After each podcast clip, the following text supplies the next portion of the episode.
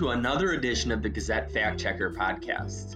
It is coming up now on almost the one year mark ahead of the midterm 2022 elections, 15 months or so, and we have an interesting check this week in the U.S. Senate race. But first, I'm John Steppe. I'm the Gazette's business reporter. I'm Erin Jordan. I'm an investigative reporter. I'm Marissa Payne. I'm the Gazette's Cedar Rapids government reporter. And we're short one this week. Michaela Ramm, our healthcare reporter, decided to go on vacation. How dare she? Exactly. Leaving us in the lurch. Well, going on to the claim here, Senator Chuck Grassley has not announced yet whether he will seek reelection in 2022 when his term is up. But Democrats have already been campaigning against the seven term senator with midterms, as I mentioned, right around 15 months away. And among that Democratic field has been former Representative Abby Finkenauer, who of course was in Iowa 1 in from 2018 to 2020. Well, between the 2018 and 2020 elections, technically from 2019 to 2021. But regardless, she's been trying to paint Grassley as someone who is out of touch with Iowans since she entered the race last month. In a July 31st tweet, that included a link to donate to her campaign. She called Grassley a quote multimillionaire who has owned a house in Washington since I was five years old. So, a couple of things to check in there. First of all, as always, we reach out to the campaign for sourcing as the first step in the fact checking process.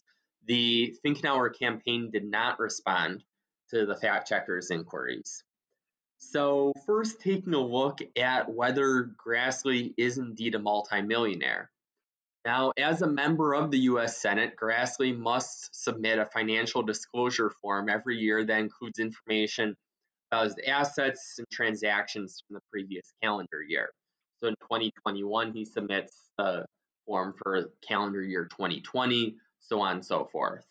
And the assets have a listed range of what it's worth. So there's a minimum net worth from that, a maximum net worth from that.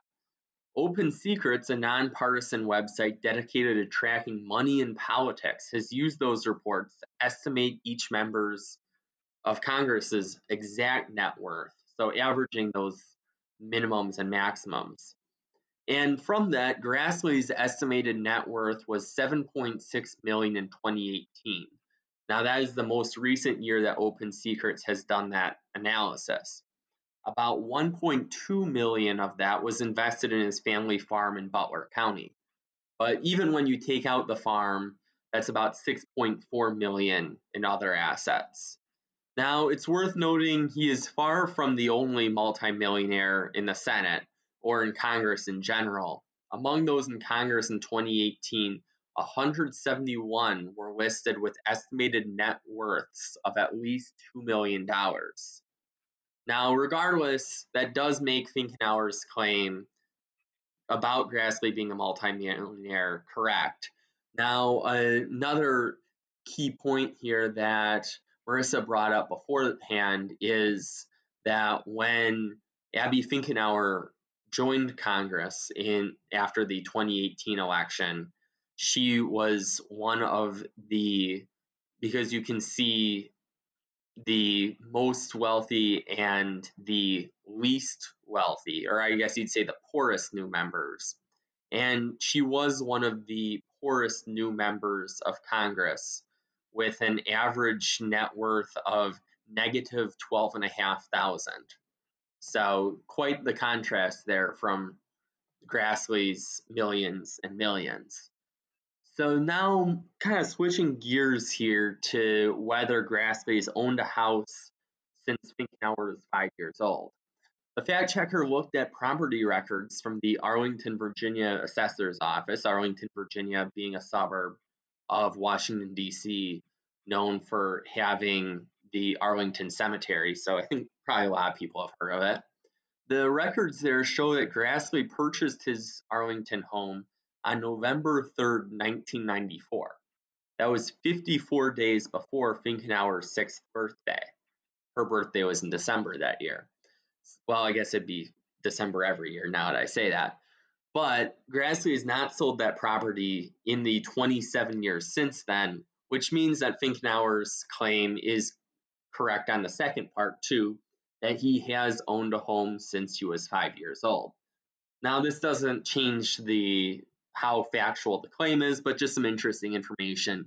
His property is worth eight hundred eighteen thousand and four hundred dollars, according to the assessor's office. That was the 2021 assessment. He bought the home again in '94 for three hundred seventy-five thousand dollars. So overall, looking at this claim, public records clearly back up both parts of Finkenauer's claim about Grassley. It's worth noting that Grassley is not the only multimillionaire in Congress, but that doesn't take away from the fact that he is indeed a multimillionaire who has owned a house in the Washington area since Finkenauer is five years old. So I landed on an A for this, uh, for both parts of the claim and overall. Um, but I'm curious in hearing what the rest of the team has to think about this. I'll just say when we were talking last week about whether to take on this claim, um, we were saying that you know it, it, it's um, people are always curious. I think about their elected officials and their um, backgrounds and their assets and things like things like this. And even though Chuck Grassley has been in the Senate for decades, um, I, I, this was these were numbers I didn't know. Um, you know, I, I think knowing that the bulk of that income is in farmland, which isn't necessarily like liquid funds. It's not like Chuck Grassley is going to um, go out and buy like a hotel or, you know, I mean, maybe he is, I don't know. But um, I, I think that is noteworthy. Um, we th- there have been stories of late, kind of talking about how um, valuable farmland is in Iowa. Farmland costs so I guess that all makes sense. And I feel like this is a good check in that it um, provides some context to these numbers that Finkenauer has thrown out there. You know, that maybe on the surface it sounds, um, you know, it sounds, uh, you know, really out there just in terms of multimillionaire because most of us Iowans are not. Um, but it's good to kind of put it all in context. Yeah, um, and then I mean, looking too just at um, the freshman members of Congress, at least, you know, when Abby Finkenauer um, started, and, and, you think about, you know, who's on that list with her, um, you know, it's a lot of, you know, the quote unquote squad that um, Republicans like to criticize for, um, you know, their more progressive policy stances, um, like Representative Alexandria Ocasio Cortez from New York um, is not far from Finkenauer on that list. Um, you know, so I mean, it shows that like the people that are often you know criticized and lumped in with these kind of you know radical socialist, uh, you know, quote unquote policy stances are um, you know they carry debt and face financial pressure. Um, like many Americans, whether it's from student loan debt or you know whatever their situation may be. Um, so you know that it's just kind of an interesting to uh, or former Representative Finkenauer's point of you know someone who's out of touch and um, you know many Americans don't have millions, but many do carry debt with them. Yeah, that's a great point, especially with kind of how much of a contrast the you have Finkenauer going through the debt as you're saying that a lot of Americans go through, and then people see that number of the 7.6 million that even when you take the farmland out is still pretty high. Uh, that does kind of show a much different picture there. I think too, um, you know, in terms of the real estate, the practical side of this is that you know our elected officials spend a lot of time in DC where they you know spend a lot of hours um, doing their jobs and having a place to live is perhaps more economical or having a, a home for for years is more economical than um, you know renting some sort of a, a, facility there and and that kind of thing. Not a facility a condo apartment whatever. Um, and i mean in part her claim it, it's kind of a little bit of a not only does he have this home there, but she's talking about the longevity, the amount of time he's had it, it, it which is a way to to point out just how long he's been in office, just a different way to point out how long he's been in office. And, um, you know, and it also just points out how much older he is than her, which in some people's minds, that might be a good thing. I don't know. Or, you know, good thing, bad thing, but it's uh, definitely kind of speaks to the point she's trying to make. Yeah, and that's a great point that I think a lot of members of Congress likely have homes in Washington that they've owned just because if you've been there for a long time, yeah, it makes sense for you to have a permanent place. So I don't know if that's really a surprise to people that um, Grassley's had a home for that long. Um, but maybe that kind of goes to the point that uh, of that longevity, as you were saying, Erin. And I agree with the grade. I think an A is appropriate here. Marissa, what do you think on the grade? Yeah, I agree too, since it's you know pretty straightforward with all the information available from Open Secrets. Yeah, it's not very often that we get kind of a this black and white of a fact check. Usually there's a little more gray area. Um, but this is one where the records were there, uh, kind of all public records, and of cut and dry, um, ending up with my favorite line here a textbook A. So, um, not just any grade, but a textbook grade. Um, so, do we have any checks here um, coming up in the next week that we'd like to talk about? Yeah, um, well, we were thinking for next week. Um, so our Linn County Marion reporter Gage Miskimen, he uh, he attended a forum yesterday on how the county plans to use American Rescue Plan Act funds. They're receiving $44 million from that. Um, and they're doing like a public outreach process right now to get feedback on um, how they might allocate those funds. And uh, county sustainability manager Tamara Marcus, who uh, she's running against Dale Todd in the Cedar Rapids City Council District 3 race. Um, she Gage has paraphrased her as saying that while less than 6% of the county population is black, over 30% of the county's total positive COVID 19 cases have been among black people. So, um, you know, just given the national coverage of all the disparities and, you know, who gets infected with COVID and ultimately hospital, hospitalized or, um, you know, those who might die from COVID, um, we've known about racial disparities, but I don't I haven't seen much discussion about it at the local level. So I think um, that'll be a pretty interesting fact check to dig into. And we can use new census numbers. Erin is very excited here about this new census data. just coming out today, hot off the presses. So just may nobody rain on Erin's parade here with the new data coming out. Mm-hmm. So, plenty of interesting enterprise stories to come on that. No, I think that's a good check. I, I like it um, for all the aspects you mentioned, and just um, that it's a, a, switch up from uh, some of these uh, more federal checks we've done, federal and state.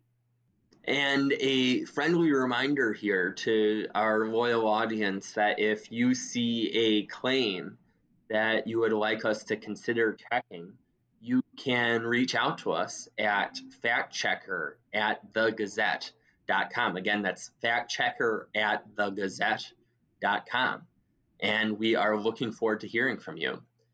In the meantime, our podcasts are edited by Stephen Colbert. Our checks are edited by Craig Gemoules. Our music is Lobby Time by Kevin MacLeod. And I'm John Steppe. I'm Erin Jordan. I'm Marissa Payne and we will fact check you later.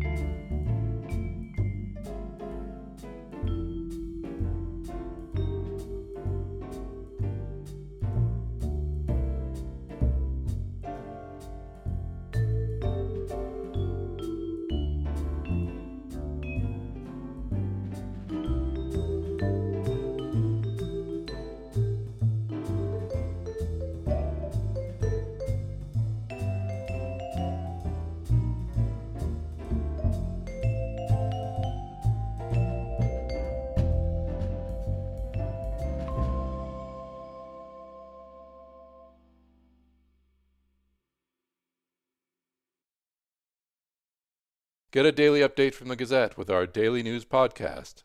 Add it to your podcast player or your Alexa friendly device to get a bite sized local news update each day. Check it out at thegazette.com slash podcasts.